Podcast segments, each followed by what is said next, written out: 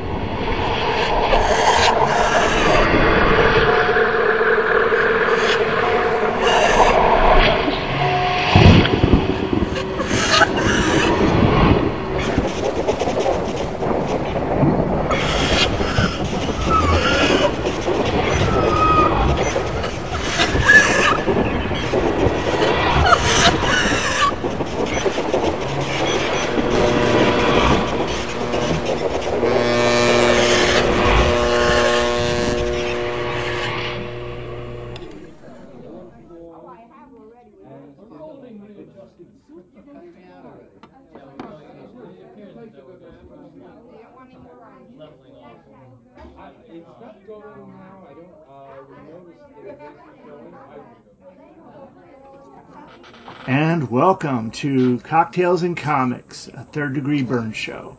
My name is Brian Hughes, and I am starting a new drink here. That's a Redd's Wicked Apple uh, cider.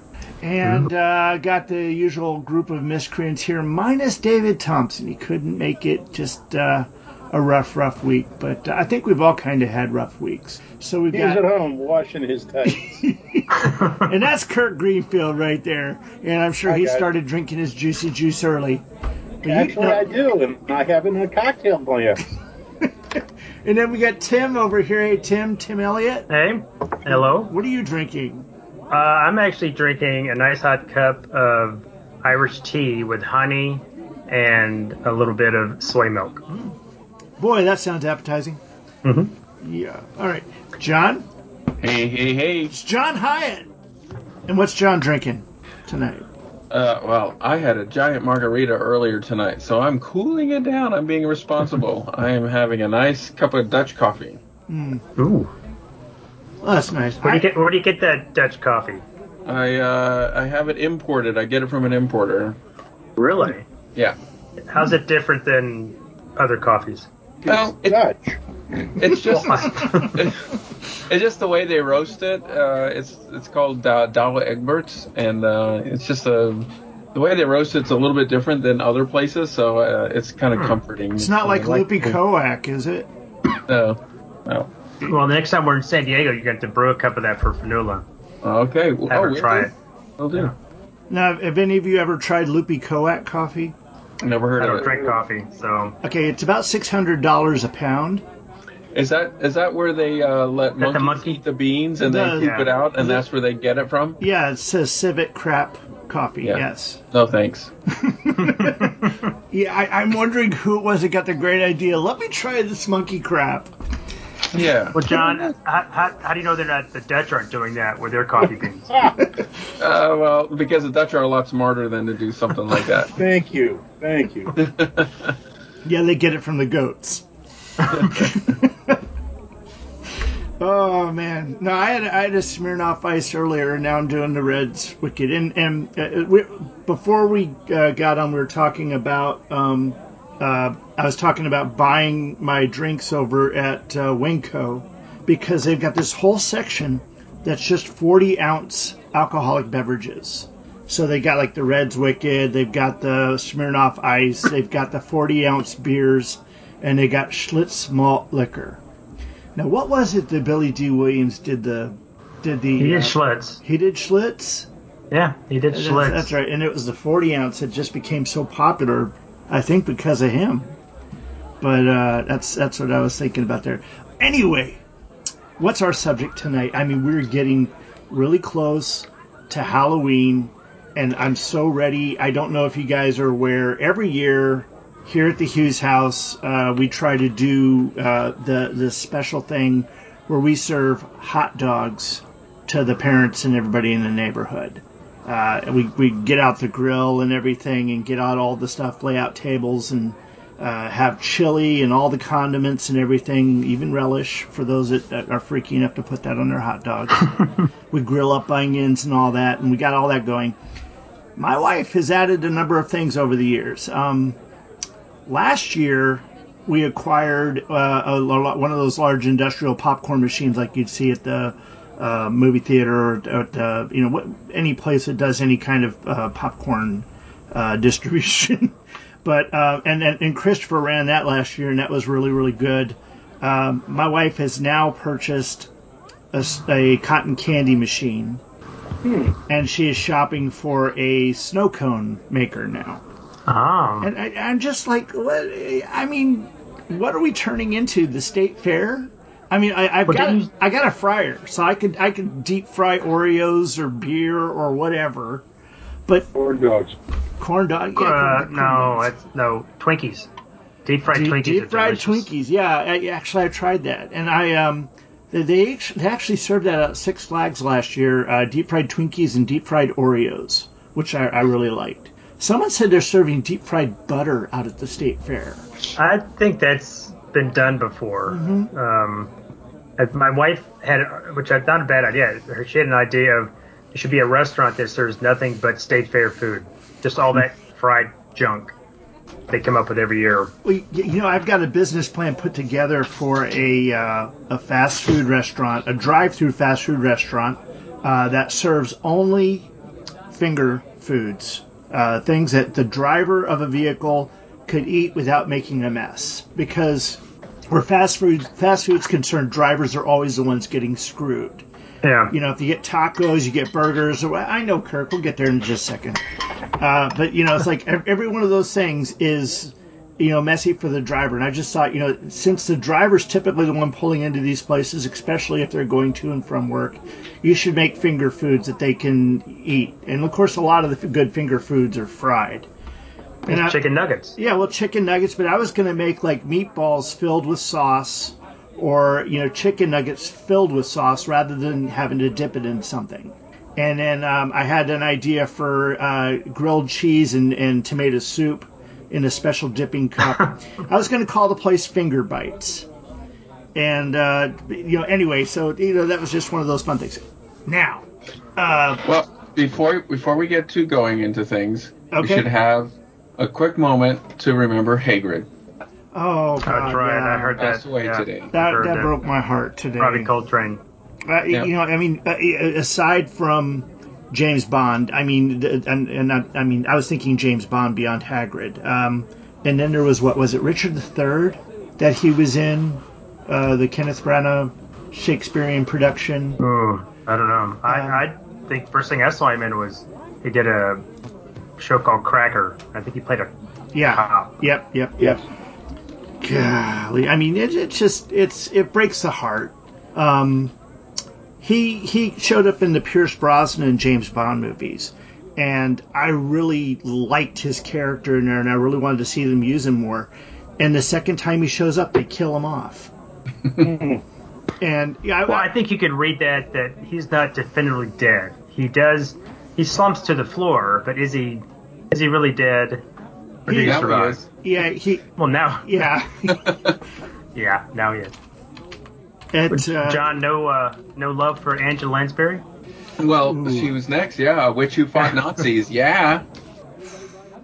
So rest in peace. That's right. She was in. Uh, was she's in Sound of Music? Is that what you're referring to about fighting Nazis? No, bed knobs and broomsticks. oh, They fought Nazis in that. I've seen that film. I don't remember the Nazis. been a long time. No. Yeah, it's been a long time. So awesome. Yeah. Yeah. Sad sad week this week. You heard about the uh, character who was so upset about um, about um, Angela Lansbury dying that they they threw themselves off um, the ledge and killed themselves too. What? Seriously? Chip Chip was so upset that Miss Potts was Oh, gone that he. Boy. Sorry, guys. It's been quite a week. Well, you know, you know, I mean, the thing is, like, I, I as, as soon as she passed away, I started seeing all the memes and stuff all over again. How they said she was the, mo- you know, her character on Murder She Wrote was the most brilliant serial killer ever. You know, she would go into a town, she would kill somebody, and then pin it on somebody else as part of her idea for a book. That's great. Which, of course, that was that, that was the plot of the very first Columbo that Steven Spielberg actually directed, his first directing job. So, but yeah, I mean, after a while, you kind of got to figure, you know, woman comes into town, somebody dies, and she goes, "Oh, they did it," and everybody's like, "Yeah, yeah, they did it." That's good. ah, all right. Um, Uh, so let's move on. What Yeah. are we going to talk about tonight on this Halloween edition of Cocktails and Comics? we're gonna talk about Werewolf by Night. Woohoo! the TV spe- the Mar- the Disney Plus Marvel TV special. This is their their their Halloween special, and if uh, things go really well as far as download or, or streaming, uh, it's something they'll probably do every year.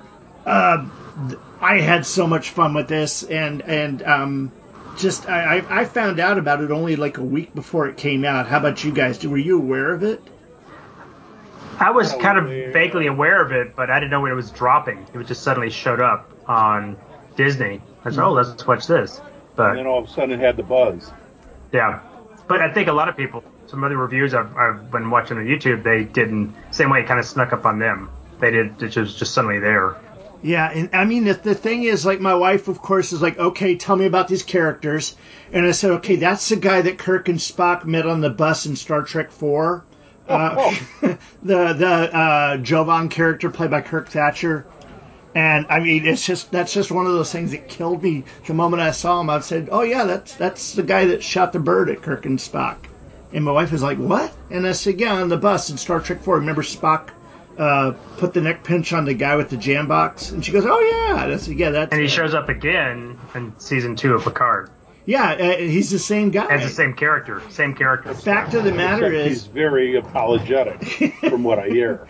but He's uh, learned his lesson. Yeah, but he's also he's played that same guy um, in uh, another another thing, and I'm trying I'm pulling it up right now because uh, yeah, I, I'd, I'd, I'd heard that he had done it somewhere else. He's also like narrator on short treks. He looked real familiar to me, and I I didn't recognize him from that. But I he looked like uh, there's a special effects makeup artist named Glenn, and I cannot remember his last name. And he works at a or owns a company called Optic Nerve. Well, and the reason I know that is because he's a judge on Face Off. Well, if he- you know the makeup show. he did special effects on House and Gremlins in Star Trek Three, and Return of the Jedi. Um, he also did work on RoboCop, E.T., and Poltergeist. Interesting. So he's not really an actor. He's more of a behind the scenes and guy. he's a director too. Um, let's see, and a producer. I mean, he is so big with the Muppets. everybody's a producer these days. Yeah, but he he is really really big with the Muppets with the Jim Henson Group. I was very surprised to see him become such a force, and and in my book, a terrifying force. Early on in this picture, I had not realized that he was going to be a murderous bastard. Um, you know Well, what I'm saying? if- I, well, I I didn't didn't realize it understand was- the rules, but boy, when he makes his move, it's like, oh shit, they're all going to try to kill each other. Well, it's Pardon my like French. I didn't mean to say that. It's okay, Kirk. I'm writing it down. It's um, it's almost became like a battle royale. I didn't realize they were all going to fight against each other Mm-hmm. Uh, when they go out there, and then suddenly it's it was a lot like the Hunger Games. There's weapons out there. You got to go out and find them. You got to stop the your competitors. Oh, see, I, Um, you're right about Hunger Games. I was thinking more that the, what came to mind was the uh, the fourth Harry Potter book, the uh, the Goblet, Goblet of of Fire, Fire. Yeah. yeah with yeah, the I labyrinth, and the monster is loose there someplace. Now, did anybody Well, we think should- that that uh, Elsa Bloodstone was actually Jessica Jones? My wife was like, "Isn't it?" I did. She thought I it was absolutely her. thought it was. I did. It took me a little And I- bit to 'cause I asked- realize because but- when I looked her up and saw she was Elsa Bloodstone, I was like, "Oh wait, wait, wait, wait," and, and realized that you know, like Ulysses Bloodstone was that guy. I always remembered him from OHOTMU. I never actually saw him in the books, and, and I think in OHOTMU his entry was because he'd already died. I think Yeah, he was in the in Book the- of the uh, Dead. Yeah, he was the Book of the Dead, which is funny because that's the way I knew him, and I knew about the Bloodstone only from there's a series of uh, the Punisher where he becomes Frankencastle, where he and I don't know what line it is. I think it's Garth Ennis, or was it? Um, gosh, I can't remember who was writing it. But he gets cut up by Wolverine or Daken, Wolverine's son, cuts him up, and then the Legion of Monsters find the body parts, take him down this sewer, sew him back together. Basically, he's Frankencastle. He teams up with them to fight a bunch of bad guys. And at one point, he gets the Bloodstone. And at the end, when he's defeated the, the bad guy, who I can't remember it is now, over a month, the Bloodstone slowly regenerates him, so until he becomes Frank Castle again. Hmm. Yeah, and I think that also had the daughter uh, Elsa was in that. But yeah, Ulysses was only in uh, backup stories in Marvel Presents or the Hulk magazine stories. He was in some really obscure stuff in like 75, 76. Hmm. I was totally unaware of him. Although I recognized the name uh, Yeah. Bloodstone, I never read any of it. It was total blank to me. Yeah, I didn't read. Well, I didn't of it remember him being. Yeah, I don't remember him being a monster hunter, but I guess in the book he he's from the future. Well, I mean, His- his entry in there, he's wearing like a white version of the of, of Wonder Man's safari jacket. Well, he's he's kind of dressed like a safari. Yeah, yeah, Like a like some guy of a Tarzan movie. yep.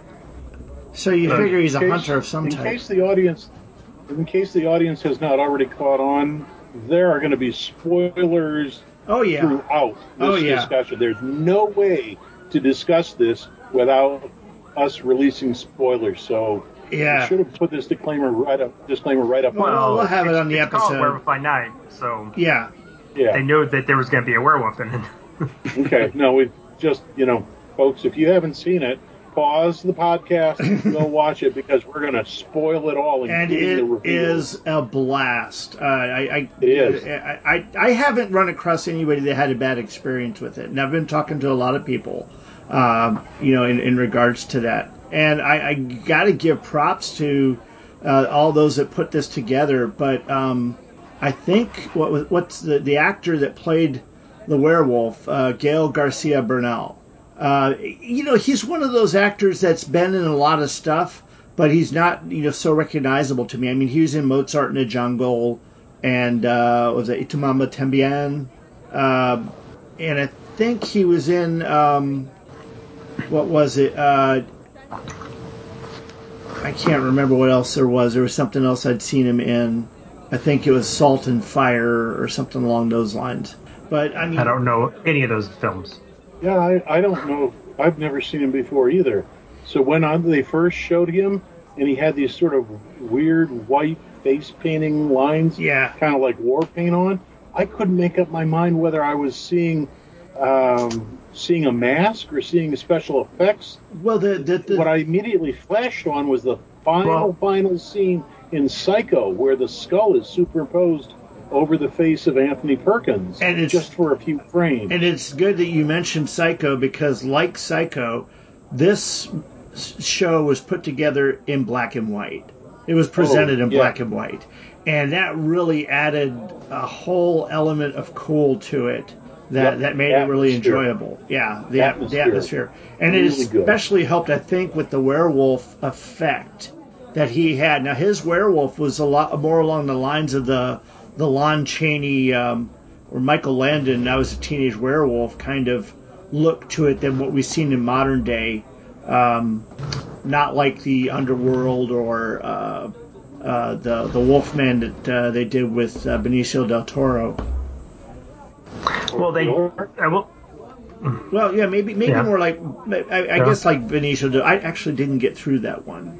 I did not like it. he's more.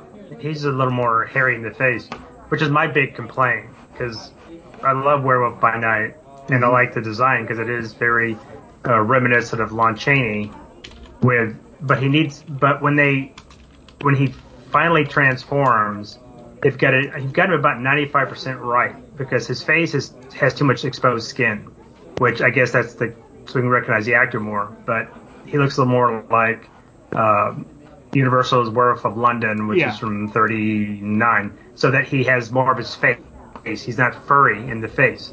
Um, if they'd done that, then they really had him, you know, they had the torn pants, they had everything else looked spot on. When he changed, the Um, first thing that ran through my mind was um, I used to have these uh, little baseball cards with they're Universal Monster movie stuff, and they were all spoofs, so that it would have different captions, funny captions and whatnot.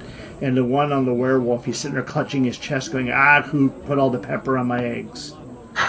and it, did- that's exactly what it made me think of seeing him like that. I think I had those cards too.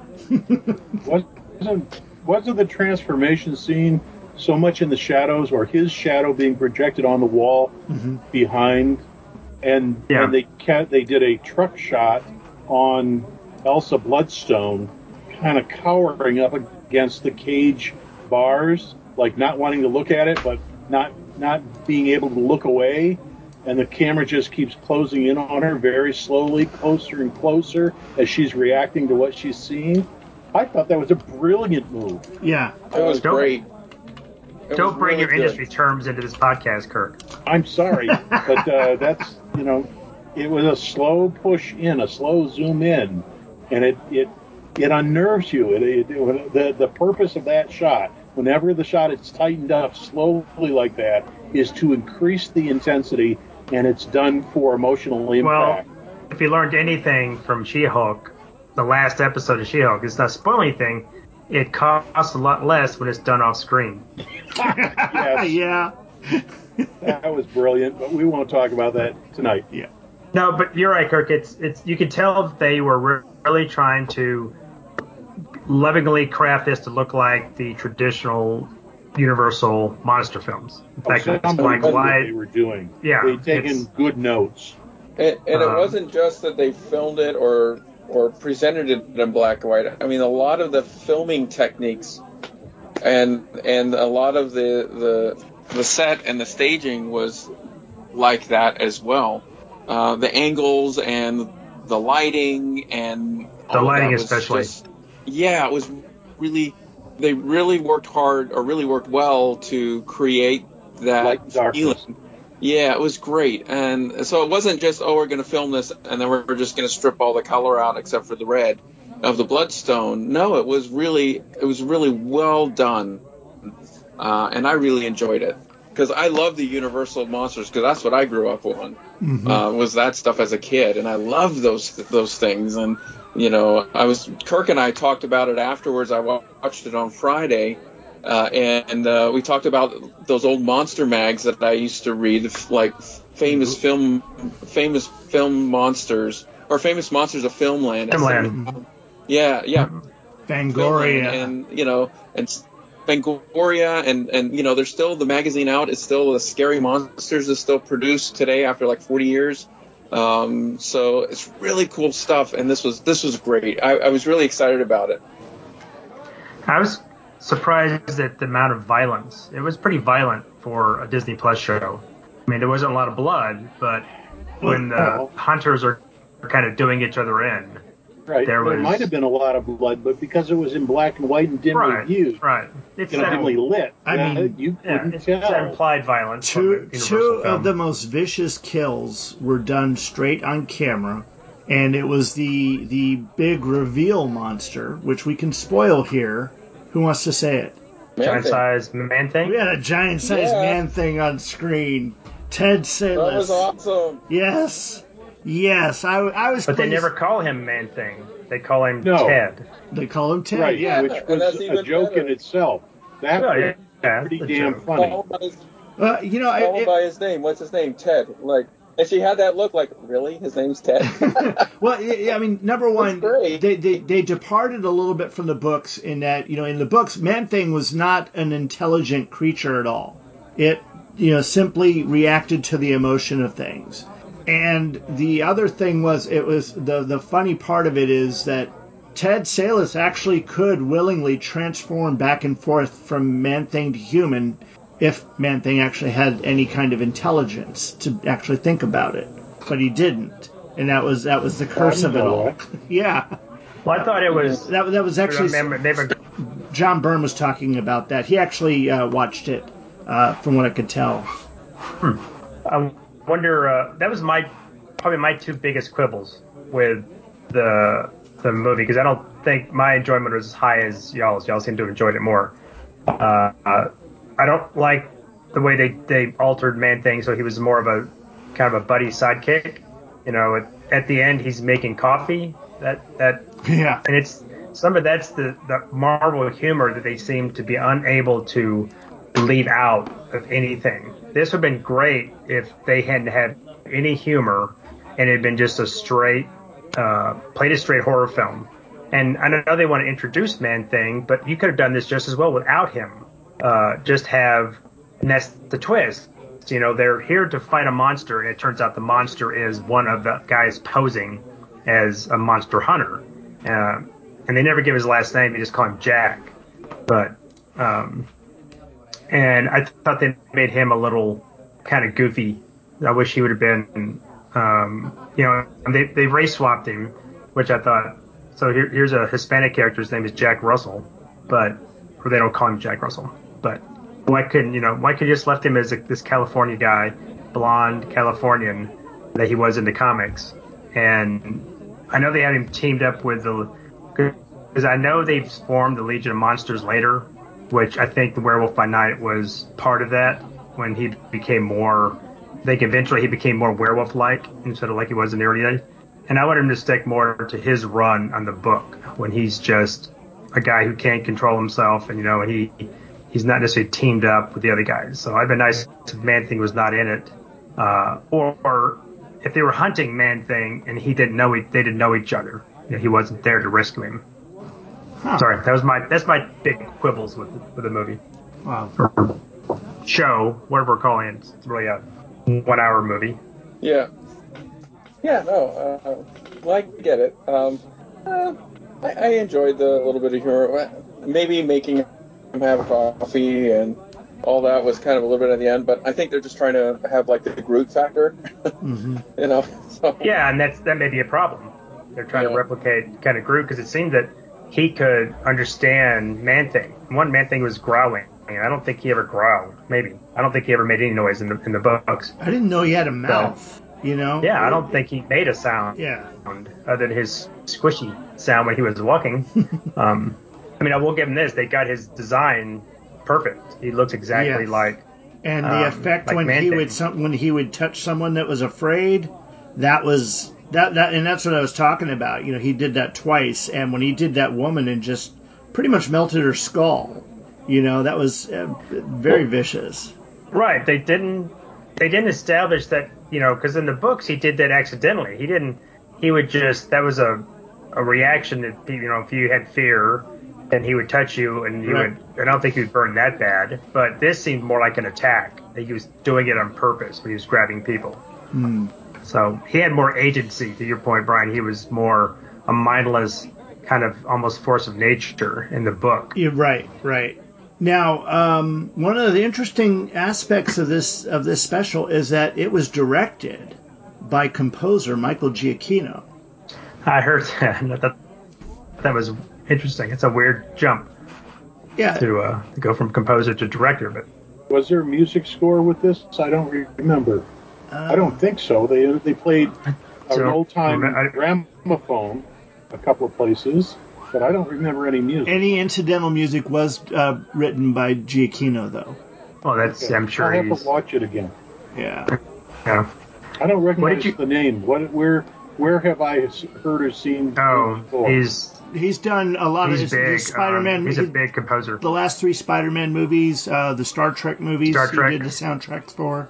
Uh, S- Okay. Scott Gardner could tell you the guy's entire library. Scott loves the guy. Yeah, he's kind of become the John Williams of current Yeah, movies. he- He's, but- he does tons of stuff. He's very distinctive sound. He did the first Doctor Strange, where uh, I guess Elfman did the second one, right? It makes sense if if Raimi was doing. And he did the Then Elfman would Thor, probably do the- Thor: Love and Thunder. He did that one also. Yeah. okay.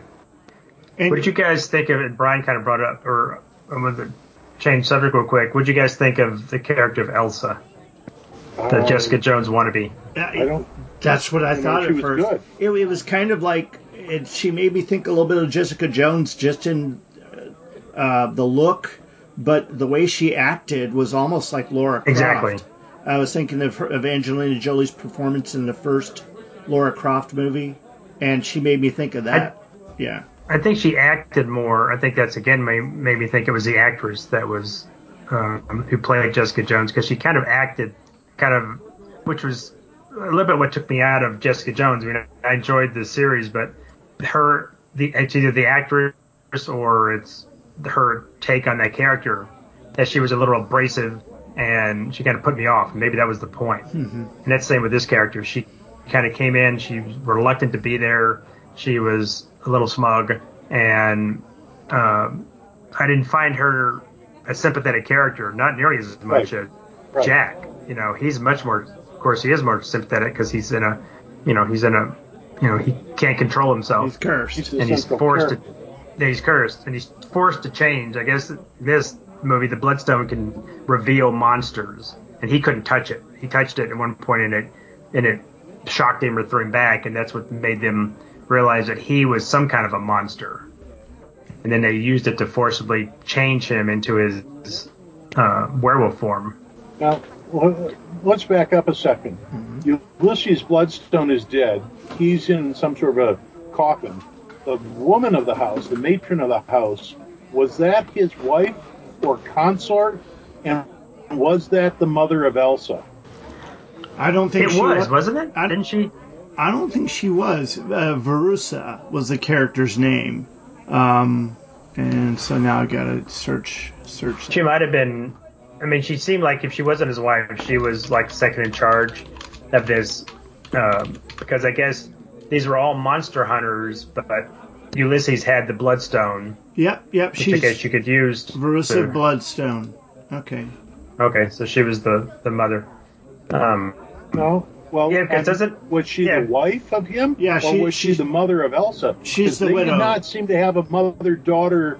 Um, what's the word I want? Relationship, dialectic. Might been. She might have just been the wife, not necessarily the mother. I'm looking at the wiki, Well, they- the wiki right now for the MCU. It says Lady Verussa Bloodstone was a monster hunter and widow of Ulysses Bloodstone. After her husband died, she became the leader of his group of monster hunters, carrying out her late husband's orders to give the Bloodstone to whoever was able to defeat and kill Man Thing in a monster hunt. yeah, Which is what this. which was odd. Yeah. Yeah, that because in the book the bloodstone was always kind of embedded in his uh, chest, and that's what gave him his longevity. And um, he's kind of in the book. Actually, he's kind of a vandal savage. I think he was. Ulysses. He's like, talking yeah, Ulysses. He was like three or four thousand years old, or more than that. And because he wouldn't die, he couldn't die because he had blood that that fragment of the bloodstone embedded in his chest. But didn't she at the end, right before the man thing come kind of crashes down and grabs her and kills her? She's gonna kill Elsa. Doesn't she say something like "You were always a disappointment" or something? Then I thought that seemed like they were just estranged, and Elsa was not. I guess I don't know if she was actively still a monster hunter anymore, but and I I didn't understand the why they turn Ulysses into some kind of a uh, an, uh, Walt Disney kind of Hall of Presidents kind of uh, automaton. Why he, uh, you know, Just for, Yeah. made him just into for the fun of it. But Yeah, I guess. she's not the mother. Weirdness factor. Sh- She's definitely not her mother. Uh, she's the second wife, according to the wiki. So that's okay. right. So I gotta hand it to Harriet Sansom Harris. Uh, she was great as Veruca or whatever her name is, and I'm like, who is that? Who is it? And then it then it hit me. It's Bebe Glazer from Frasier. I was so thrilled. It was just like it's perfect casting. That's who that was. Yes. Oh, I did not recognize her at all. It's, I thought she looked like uh, oh, who's the Eugene Levy's wife from Schitt's Creek? Oh, uh, Um, Catherine. Catherine O'Hara. Is it O'Hara? Yeah, Yeah, for some yeah. reason. It, The mother from She Home kinda like Alone. her, I is- guess yeah, the mother from Yeah. Home Alone. yeah. those two have a very similar acting style, and definitely Yeah. so. But no, it's it's uh, Bebe Glazer, and it's Yeah. like, oh my god, you're perfect for this. That's yeah. Well, the other characters, I don't think I didn't do any research in this. I I had heard that the the the black character they somebody was rumored that that was supposed to be Blade, but I don't know if that's true. It Yeah, I I, thought that. it was Blade. You know, I, I thought they were trying to represent Blade, but he was called Barasso. Yeah, but I think that's uh, that maybe that was early on they wanted that to be Blade, but you know he's they can't introduce him there. They're still trying to get his own movie made, uh, and I can't. The others I don't know if are actual comic characters or not, or they're just made up. Don't Who know. was who who was the uh, Nurse Ratched? Louise Louise Fletcher. Louise Fletcher. She just passed away. That's who I thought the mother was, Oh, or the, the the matron. What's Yeah. her name? Bru- is it Aunt Beru? and she got burned up too. Yep. Yeah. Uh, and Louise Fletcher played Kai Winn on Deep Space Nine, Yep. That's who I was trying to come up with. I didn't know the name. the most evil woman in the Star Trek. And she got universe. burned up in that too. Yeah. Did she get killed by the Pah-wraiths? Yeah. Yeah. Yeah. Oh Wow. man. Well, Deep. deep. What do you guys think this means moving forward? Do you think I'd heard that they might, you know, you said Brian that they might make this almost like an anthology every every October. They're going to have some kind of a introduction into the horror side of Marvel. Um, I think that would be fun. if they're going to try to, you know, will they pepper in Werewolf by Night in? I don't know where else he would show up unless he showed up in Doctor Strange or Blade. Um, none of the other movies seem like they would fit. Yeah, I don't see the crossover into mainstream Marvel cinematic universe, but You I don't have think- heard that there will be a once a year uh, feature from from Marvel Yeah. or Disney Plus. Whether they're all going to be horror or whether they'll be Hmm. interlocking remains to be, We're, be seen. we're already getting a Christmas special. We're getting a Guardians of the Galaxy Christmas special here in December. And, That's right. and so it'll be And, uh, interesting to see if they've got anything planned for, for next year at Christmas time as well. But hopefully they'll do a Halloween thing like this. This was a blast. Well, it'd be like those issues of Marvel Presents or something where they're trying out a Mhm. character Yeah. to see if it if it sells enough, then they'll give him his own book. You know, so That's where I that. first. That's where I first heard about Bloodstone. Was in what Marvel Presents one and two before Mhm. it became the Guardians of the Galaxy. Yeah, Way back when. so it'd be interesting if they do. I mean, if they, I don't know if there's any talk about it, but you know, they could import Mo, uh, Morbius from his show. They brought in Peter, and I think they've established that in the Mor- Morbius film, Peter Parker, the Peter Parker that we know of is there. That's Spider Man. So uh, he could be brought over. You know, if they're going to do like a Midnight Suns kind of show with him and Blade and um, I don't know who I can't. I wasn't reading those. I don't know who else was in there. Or they'll do the Legion of Monsters thing, which they seem like they established that with uh, Werewolf with Man Thing, or they just pal around. You know, they seem to be. It's like a uh, it's what they call a two-hander. You know, it's a it's a, a him and Man Thing are out just living in the woods. But it, it's going to be hard to say because a lot of Marvel stuff has been pushed back. Uh, this week it was announced that a lot of the stuff got got pushed back a little bit. Uh, the Blade movie is, is right I know now. it's on hold. Well, they lost their director. Uh, the the lead actor, uh, I, I can't remember how to say his name, Mashallah He's talking Ali. quitting, isn't he? Well, he's not happy with the script, and so uh, right now it looks like it may be in turnaround, which is a really bad thing for Yeah. movies. That's not. It's not good. Yeah, and, and again, now Blade, uh, that did come from. Didn't that come from Spider-Man, or did it come from? Um, no, it came from Dracula. Dracula. That's right. Tomb of Dracula. But like, now Morbius and Venom, both of course came from the Spider-Man books, and are owned by Sony. yeah, Morbius came from issues 99 and 100. Yeah. but but they're basically no, the, Morbius. Morbius was 101 through 103. It wasn't 100. Is Nope. it one? Was he introduced in 100? Nope, 101. Mm. but, Believe me, I Wow. remember this vividly because it drove me right out of comics. yeah, but I couldn't couldn't stand it. really, Morbius is what what kicked you out. Well, the, the combination of the six arms Oh and the yeah, suspension of disbelief is like that was the cliffhanger at the end of 100, and I was like, "You're kidding me!" And so I bought another couple of issues, but it was Gil Kane artwork, and it was just. I'm sorry, I'm getting off on a tangent here. No, No, no, no, it's- it's- it's- It's great Oh my god, it was terrible. I just couldn't stand the concept. It was so obvious to me that Mar- Marvel was pandering to the mo- to the monster crowd.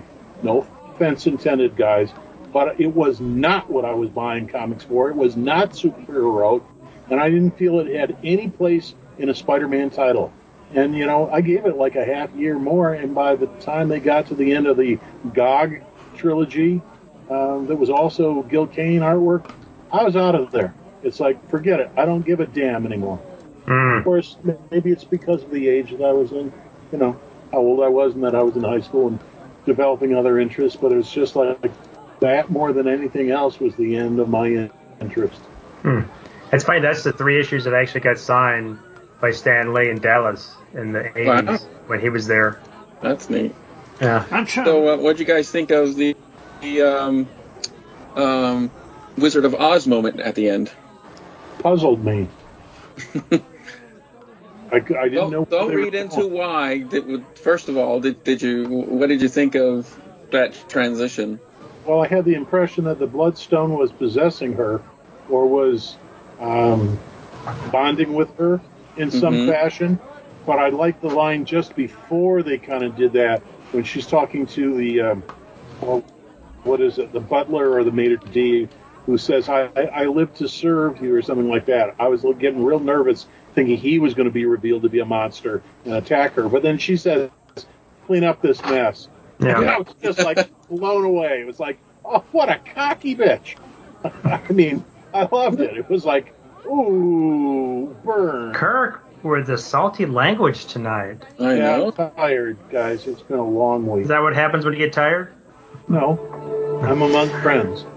Well, I thought I don't have a problem that- with it. I thought the transition to color was cool. It was a fun way to do it, and using the "Over the Rainbow" song was just an homage to uh, the the the transition of color from black and white to color in the 30s. I didn't even catch that. Yeah, it was really cool. I, I thought it was just a I- cool way. Well, I that. almost expected it to do it earlier on when they would just start out black and white and then go to color. So I uh, applaud them for sticking with the black and white throughout the whole thing. Well, I read almost. it as yeah, well, except for the bloodstone, that was kind of a cool. and the eyes. But but going to color allowed you to True, get a true. really good look at, at Man Thing and his makeup, and you could see the mushrooms on the shoulders, and looked like he even had acorns coming out of him in different spots. Mhm. Uh, just yeah, that was. Uh, I, I thought that was pretty Well, cool. I mean, obviously in this he doesn't need to be too. He doesn't need to hang around a swamp for too long because if he's just living in the woods. But Mhm. if not for that final scene where you see them around the campfire and he's kind of waking up from being the werewolf, I would take the the color change to if she now possesses a bloodstone and it does extend your life, then maybe the black and white was in the past. It becomes color, and that's showing how you've jumped maybe I don't know 30 years, maybe from the time of Werewolf by Night to now, and she hasn't changed because she possesses the bloodstone. But then you cut to Man Thing and the rest, that kind of blows that theory out of the water. right. That would be an interesting take on it.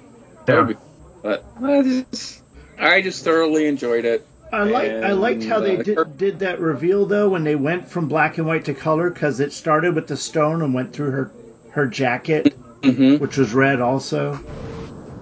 I had Yeah. no idea what color her jacket was until they revealed that. You know? Yeah, I'm sorry, John. I didn't mean to interrupt you there. But did, did any of y'all notice though that Man Thing is playing solitaire when Jack wakes up? Yeah, uh, Yeah. at the campfire. Yeah, What's the Well- significance? I don't know. I mean, I the think he thing is, just- he's he supposed was- to be mindless. So the fact that they're they're not, you know, they're not presenting him as mindless. I mean, he's you know got intelligence. He's got consideration. I mean, he, he makes him a cup of coffee. It made He knows how to use a French press. yeah. Mhm. And he- and he can get coffee from somewhere. Well, you He know, probably grows it. He grows it himself. and- in the and middle. Yeah. he grabbed a he grabbed a robe on the way out so that Jack would have something to wear. yeah. in the middle of the the thing, uh, when they blow the wall, Man Thing charges through and takes off, and she cries, "Wait!" and she snatches whatever the bloodstone off from him or out of him or what have you. And the last thing that I saw of him was silhouetted as he took off for, for parts unknown. I was so surprised and caught off guard when he returned. I thought he was out of the picture. I was like, okay, his guest star is over with. Mm-hmm. Was anybody Yeah, else that surprised by that? Well, I was Just surprised when he me off. popped in there. Yeah, Yeah. Holy smokes. that was a that was a great great addition. Yeah. Yeah, I was. They could have done the same thing if they didn't want to include Man Thing. Because I thought about that when you were talking about him running off in the distance, Kirk, and kind of uh, the silhouette. I think he hops over something. That Yeah. reminded me of um, Sasquatch. From Yes. that's how he would that's how he would lope along when he was running in Burn Dream. So what if instead of Man Thing, what if it's Wendigo? And they'd, they'd have to change it so he's not vicious, but but he could be somebody trapped as um, Wendigo, still has intelligence, but he, he's not necessarily uh, carnivore that eats everything he can get his hands on. Maybe that'll If be you- next next year's uh, Maybe. horror special. Yeah. You guys know the the story behind the creation of Man Thing and Swamp Thing, don't you? And the amazing coincidence. What? Do we need to cover I- that? I didn't think it was a I've read coincidence. I thought it was just they were both companies and they were. It was like two years apart, wasn't it? No, it was I remember. much closer than that. It was simultaneous, and I hope I get this right. Somebody correct me if I'm wrong, write in or what have you.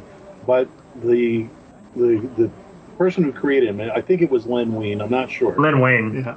was But the if writer. he if he pitched it to Marvel, he was sharing an apartment or an art studio with the char- with the artist who pitched it to DC for Swamp Thing. Was that Bernie Wrightson? So simultaneous, maybe simultaneously, they both pitched almost identical characters to the big two, and they both took them. And uh, you know, it's it, you've got to have big cojones. That's the story I've heard. Yeah. thought that, that you were going to get away with that because then the question is, well, who came up with it or who cribbed from who? I don't think it's a case of who stole from who. I think they decided to take the the companies simultaneously for creator rights or, or for cash. Anyway, that's the story that I heard. That's why they appear almost identical in the books, all with some differences, and why they appeared almost simultaneously. And I don't have a problem with either. Fact of the matter is, I like the Swamp Thing series that they had uh, on DC not too long ago. Um, so, I, I- and I was I was pleased with this also. I get, I don't know why. I guess I just like muck monsters. Have you have you seen the Sci-Fi Channel movie they made of Man Thing maybe ten years ago, No. twelve years ago? No. Was that any It's- good? Not very good, but it's Okay. closer to, you know, it gives his origin. You know, you have it's Ted Sallis get thrown in the swamp after being doused in chemicals or whatever happens to him, and becomes, uh, or no, no, no, it's not right. Yeah, he dies, but his spirit like becomes, it's almost like with the spirit of swamp. One with the swamp, and he takes vengeance on the people that killed him, that kind of thing.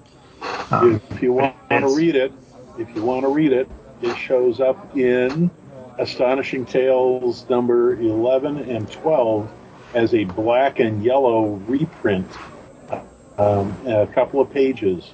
I know it very well because that was like the last issues that I I bought of Astonishing Tales. It has Kazar on the front, but in the thing there's a flashback to his creation using original art. Yeah, because he started out in a black and white magazine, didn't he? Yeah, I Like believe that's true. And then Mike- they brought him Mike over into Plume, that comic to, to identify to people who he was and where he came from. Well, the the those black and white mags, like the the, the Planet of the Apes, the uh, the Hulk, and I think Dracula had a giant a big magazine. They were a little more adult. They don't think they had the comics code to them, so they were a little more adult than uh, the comics that you're buying in the thing. So his first story is a little more adult, graphic than what would become when he came to his own Marvel mag. You can get an omnibus. I've got it. It collects all of it, and I think you can get it all in. All of his series or all of his appearances? His just the two series. He had two series that ran like in the 70s and just collects those. I don't. I haven't read through it. I don't know if it collects all of it from uh, further appearances, like guest appearances and things. That might Yeah. be in there. There's a. I know he appears in um, Iron Man Annual number three, I think. Which I remember, it's a comic that I own that I remember buying when I was a kid, when I wasn't collecting comics, but it's when I, the few times I bought a comic and I remember reading it cover to cover, you know, multiple times. So I was super familiar with it. So, and some others, because that's where that's with the Malcolm Yan and, or maybe it's a Marvel team up. No, I think it's it's a just an annual, but it's Iron Man, Mo- Mo- Molecule Man, and Man Thing. That's a weird combination. Yeah, it's the the molecule man's consciousness is appearing as in his wand. So whoever picks up that wand gets kind of possessed by the molecule man. And at the end, spoilers, uh, the, the man thing grabs it, but there's no intelligence for the molecule man to latch onto, and he kind of dissipates. So the man king and saves the day by not having anything for the molecule man to possess. You know, um, I have to make a correction on the. Uh, I said it was Astonishing Tales number 11. I think it was 12. I'm on a uh, the Grand Comic Book Database, and I'm looking at the cover, and there's a footnote saying Man Thing was last seen in Savage Tales number one. Uh, the, the reprinted book, uh, the reprinted artwork was from Neal Adams. And boy, talk about a jigsaw puzzle of putting this story together. Uh, there's pencils by John Buscema for some pages, Neal Adams for others, John Romita source. I mean, it's like, oh boy, it was stitched together. See, I uh, the it's funny because I sit there and I think about Man Thing, and the only Man Thing that I actually read was the last issue of his regular series. Uh, it went eleven issues, and Chris Claremont wrote it from issue four on to the end before it got canceled. And, and the last issue actually had Claremont written into the story, Claremont, Shooter, and uh, whoever the editor was. I think it might have been Renee Witterstaetter. I could be wrong though and then Val Mayerik did the artwork on it, and it was uh, a, actually a pretty decent story. Uh, and then the only other places that I remember reading Man Thing was in Marvel Team Up. So I didn't have this great experience with the character and all the other things he, you know, he was in. Uh, oh no, no, no, that's right. It was in X Men in the issue right after John Byrne left, where D'Spayre was going after Cyclops and Lee Forrester. Well, they couldn't. They didn't develop Man Thing like they did Swamp Thing. No. Swamp Thing had an intelligence. You know, he could think think to himself. He had, you know, purpose. And Man Thing was just more of a the shambling mound that just wandered into situations and sometimes hurt people and sometimes save people. So it was, It- was more. He was more of a. He was like a force of nature. Mhm. I mean, he's Well, they later established that he was the guardian of the nexus of Reality, all realities, somewhere in Which was uh, in the Florida. swamp. It would have been interesting Yeah. if they'd had Man Thing go up against, say, Wendigo, because in many ways there's a lot of similarities. But because I think Ted Sallis willingly became Man Thing, whereas in the the X Men story with the Wendigo, the guy that that was a Wendigo willingly became the Wendigo. I didn't get the impression that Ted Sallis was willing. Uh, didn't No, no, didn't it was want an it, didn't accident, choose just it. like It was an Thing. accident. Oh, okay. Yeah. It was an accident. Oh, that's right. Somehow, but I somewhere I, think- thought that they meant. I thought they mentioned in the in this in Werewolf by Night that he became it willingly. I could be wrong. Well, there is a later series, maybe from I don't know, five, six, ten years ago, that he did. He had been cured or separated, and he was There you not go. main thing. And then in some, for some reason, he had to become main thing again to save. I read him, but I can't remember now. Um, he had to save reality or whatever, so he willingly became man thing again.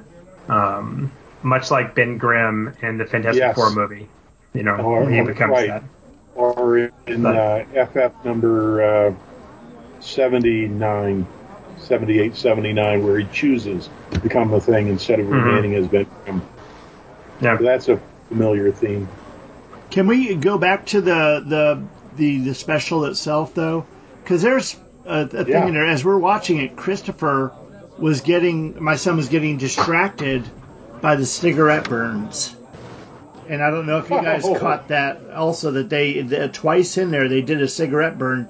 Now, for those that don't know, uh, when you used to go see movies in the theater, there would be a little pop mark that would just pop up on the screen there In the right hand in the right hand corner, and it, right-hand they corner. they refer to at it in the end of the reel. and yeah, at the end of the at, at the end of each reel to let you know to let the projectionist know it's time to change to the next reel. And they refer Yeah, to that ready. as a cigarette burn. Now I learned that term in Fight Club. Uh, Brad Pitt is Tyler Durden talking about that, talking about how he was doing that. But my old roommate in college, he used to do that same job too, and yeah, he was kind of freaky that way. But I learned that from a Columbo episode from second or third season called "Make Me a Perfect Murder," where the whole case revolves around those. It's because he a projectionist tells him that's what that means. Mm-hmm. That when you see those, and he calls it a flash. He says flash, Right, and he knows he's got to flip the other projector. yeah, and they're 15 minutes apart exactly. Yeah. Yeah. Interesting. I'll have to go back and watch this special again now. I tried to watch it, meant to watch again, but I was me being kind of sick. I just didn't have time. Um, It's but- perfect time to watch stuff like this. Yeah, that's Yeah. what I was thinking. Put your feet up, have a hot toddy, and you know, oh, Um, honey, I don't feel real well. I'm gonna watch The Werewolf by Night. Yeah. We've been watching. We watched Werewolf, uh, Curse of Werewolf last week, and then I watched um, Dracula's Daughters last Mm. weekend. Hammer, Yeah. old Hammer Uh-huh. film. Yeah, Okay. with the blonde, Okay. the blonde. It's not Dracula, but it's called Dracula's Daughters, but it's got a blonde vampire. I've got to get back into uh, my my uh, my watching stuff. I'm a little bit late. First, of course, has got to be the Charlie, or among them, of course, has got to be the Charlie Brown Halloween. um, Halloween special because we got to sit in the Great Pumpkin Patch. Oh, um, yeah, yeah. We watched uh, American Werewolf last week too. I, I just did some Oh, checking nice. here. Now, Kirk Thatcher, the guy that we were talking about at the beginning, he the uh, Jovan, and he was the one that was in Star Trek. He also appeared as Punk on the Street in Spider-Man: Homecoming. So, it, and it was a direct reference to his role in Star Trek: The Voyage Home. Hmm. So, Interesting. yeah, Oh, that's right. Yeah. crazy. Now, when uh, Elsa came in and she was talking to Verussa, They're having a conversation in the hall. Did you catch the murals that were on the wall in the background? Probably, but I can't remember what They were talking about the murals or the monster The, heads. the murals, because one of them was Gorr, from the God Butcher from Thor: Love and Thunder. Hmm, I didn't. I was looking at because somebody said with the the heads they had in the wall, they said now we know what a vampire looks like in the MCU because it was very bat-like. But so maybe that's what they look like in if you ever get Blade, or they gonna look more human. So, well, some fun stuff. It was yeah, it was fun. I'm glad you guys liked it. I you know I just enjoyed it a little less, but uh, I give them all kinds of props for doing something different. You know, making it a one Yeah. shot, making it black and white, making it really kind of really trying to nail the atmosphere um, and the creepiness of the old Universals. Uh, that kind of claustrophobic feel that you know it was all shot in the back lot. It wasn't actually shot anywhere in the actual woods or anything. So I think they captured that look Yeah. and feel. Um, but yeah, Yeah, I, now- would, I would call it a success. I'll give you one other bit of trivia here that you might find interesting. Man Thing has actually been mentioned before in the in, in the Marvel uh, universe, theatrical, cinematic, whatever. Can you guess where? Uh, Was it as, as a joke? Did they, they use the name man thing? Uh, they mentioned Ted Sallis. Oh, Oh, I remember that dropping someplace. uh, My ears perked up, but I don't remember where. It was an it was an episode of Agents of Shield. I shouldn't have said cinematic universe because that's Um, TV, you know. But um, yeah, Maria Hill talked about him. MCU. Yeah, Maria Hill talked about him. Interesting. That's just them pulling names and dropping them in there. Um, but yeah, I, I would, I would like to see Werewolf Jack Jack Russell or whatever they whatever they're going to call him. I'm sorry. Come back. But But calling I'd like him Jack him- Russell is so hilarious considering a Jack Russell Terrier is a breed of dog. I was dog. going to say that. That's why they that's why they call him Jack Russell. um, which maybe they're going to shy away from that because I guarantee you, if they ever bring back Man Thing, they will never call him Man Thing. They'll call him Ted. Um, but I like to see Werewolf come back by himself. Some kind of story with him, without him teaming up with Man Thing. I want just a good um, uh, werewolf story. You know, he maybe he, we always thought that he was going to show up in Moon Knight. And if there's a second, are they picking up Moon Knight for a second season? They are, right? Have not heard. Yeah, I think so. I think. I think they are. Yeah, so he can show up in that. I mean, that's a perfect place to put it. Someone needs to ask Kevin. Mm-hmm. Yeah. You mean K E V I N? No, Kevin. Yeah. Kevin Feige. No, K E V I N. That's the one who runs everything. that's right. Uh, you know, when that first dropped, I was thinking that we were going to do a, a riff on MODOK, that that's Mhm. where that was headed, but Uh, not talking we're about not that. talking about that right No. now. We'll talking about that. in- You can tune that into another show. That's coming soon Yeah. very soon. to a Definitely. podcatcher near you. Yeah. Well, is there anything else you guys Well- have to say on this one? Or? no, I think Yeah, we've done was- covered it thoroughly. I'm I'm surfing the internet right now, and tonight on Svengoolie, The Tingler is on at 8 o'clock. Oh, Vincent Hmm. Price. Yeah, a classic. Good movie. Good movie. That's a Hey, and William. so far, I've listened to um, a podcast. Uh, I think it was on the Fire and Ice Network, and I've seen lots of chatter on uh, Facebook and whatnot. And overwhelmingly, overall, it's positive for Werewolf by Night. Yeah. Uh, yeah. People have little nitpicks here and there, but I think people are always going to have nitpicks about this or that. But overall, um, it's been positive, and I'm really happy to see that because uh, Yeah. I really enjoyed it. So I don't want to be in the minority on this one. No. Yeah, I mean, my, my disagreements with it are, I would call it nitpicks. They're not big, um, big concerns. They're not like other stuff that's like, oh, I've really, really changed the character around.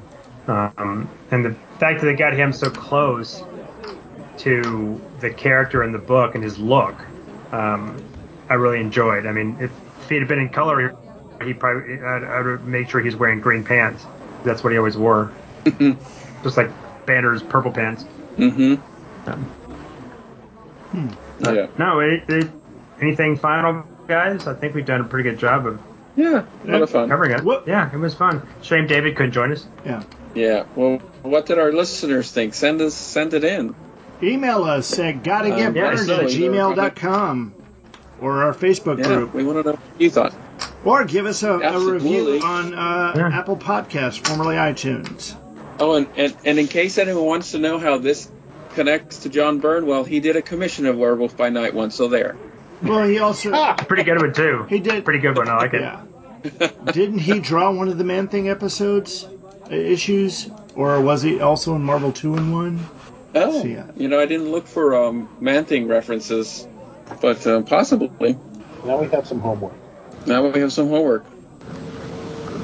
Yep, yep, yep, yep. Well, I'll be able to share with you the cover for Astonishing Tales 12. It, one of the reasons why it's burned in my memory so well, because I was buying comics off the spinner racks and losing track of what I'd already purchased, and then I finally just gave it up altogether. About eight years later, I went back to my my parents' house and in the closet where those last issues that I'd bought off the spinner rack were there. I had three mint copies of this particular issue that I was talking about that I had unintentionally bought again and again and again as a Marvel zombie, not realizing I'd Hmm. already bought it. And I had two brand new mint copies of Avengers 100. Wow. So uh, well, I sold them on the internet. I'm pretty sure they're long gone. Marvel Team Up 68 was Spider-Man and the Man Thing, written by Chris Claremont, drawn by John Byrne, inked by Bob Wyatt. All right. So, yeah, one whole issue there devoted to Man Thing, and we all lost it. And again, it uh, involves the uh, the character of D'Spayre, the one that was also in X Men 144. Um, That's probably why. and John Byrne, of course, drawing Yeah. drawing him. You know, just awesome, awesome. So uh, Maybe we'll, we'll have to cover that. That would be a could. perfect companion piece to this. yeah, Yep. Absolutely. Uh, as another, you know, maybe it's uh, if it's a little closer to Halloween, we'll uh, we can. That'd be a good good issue to cover. alrighty. Well, Yeah. Yep. anyway, so All right, guys. I think we've got everything covered here. We've told everybody how to how to get a hold of us. Please write us. Let us know what you think, what you feel, what you want uh, at any of those places, and you know, send us your your recipes, send us your dirty limericks, send us whatever. We'd love to hear from you. For Third Degree Byrne, we've got over here John Hyatt. Say goodnight, John.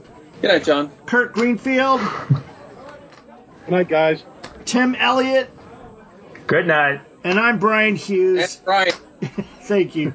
Thanks for joining us, and we'll be back real, real soon, probably with our She Hulk coverage. Good night, everybody.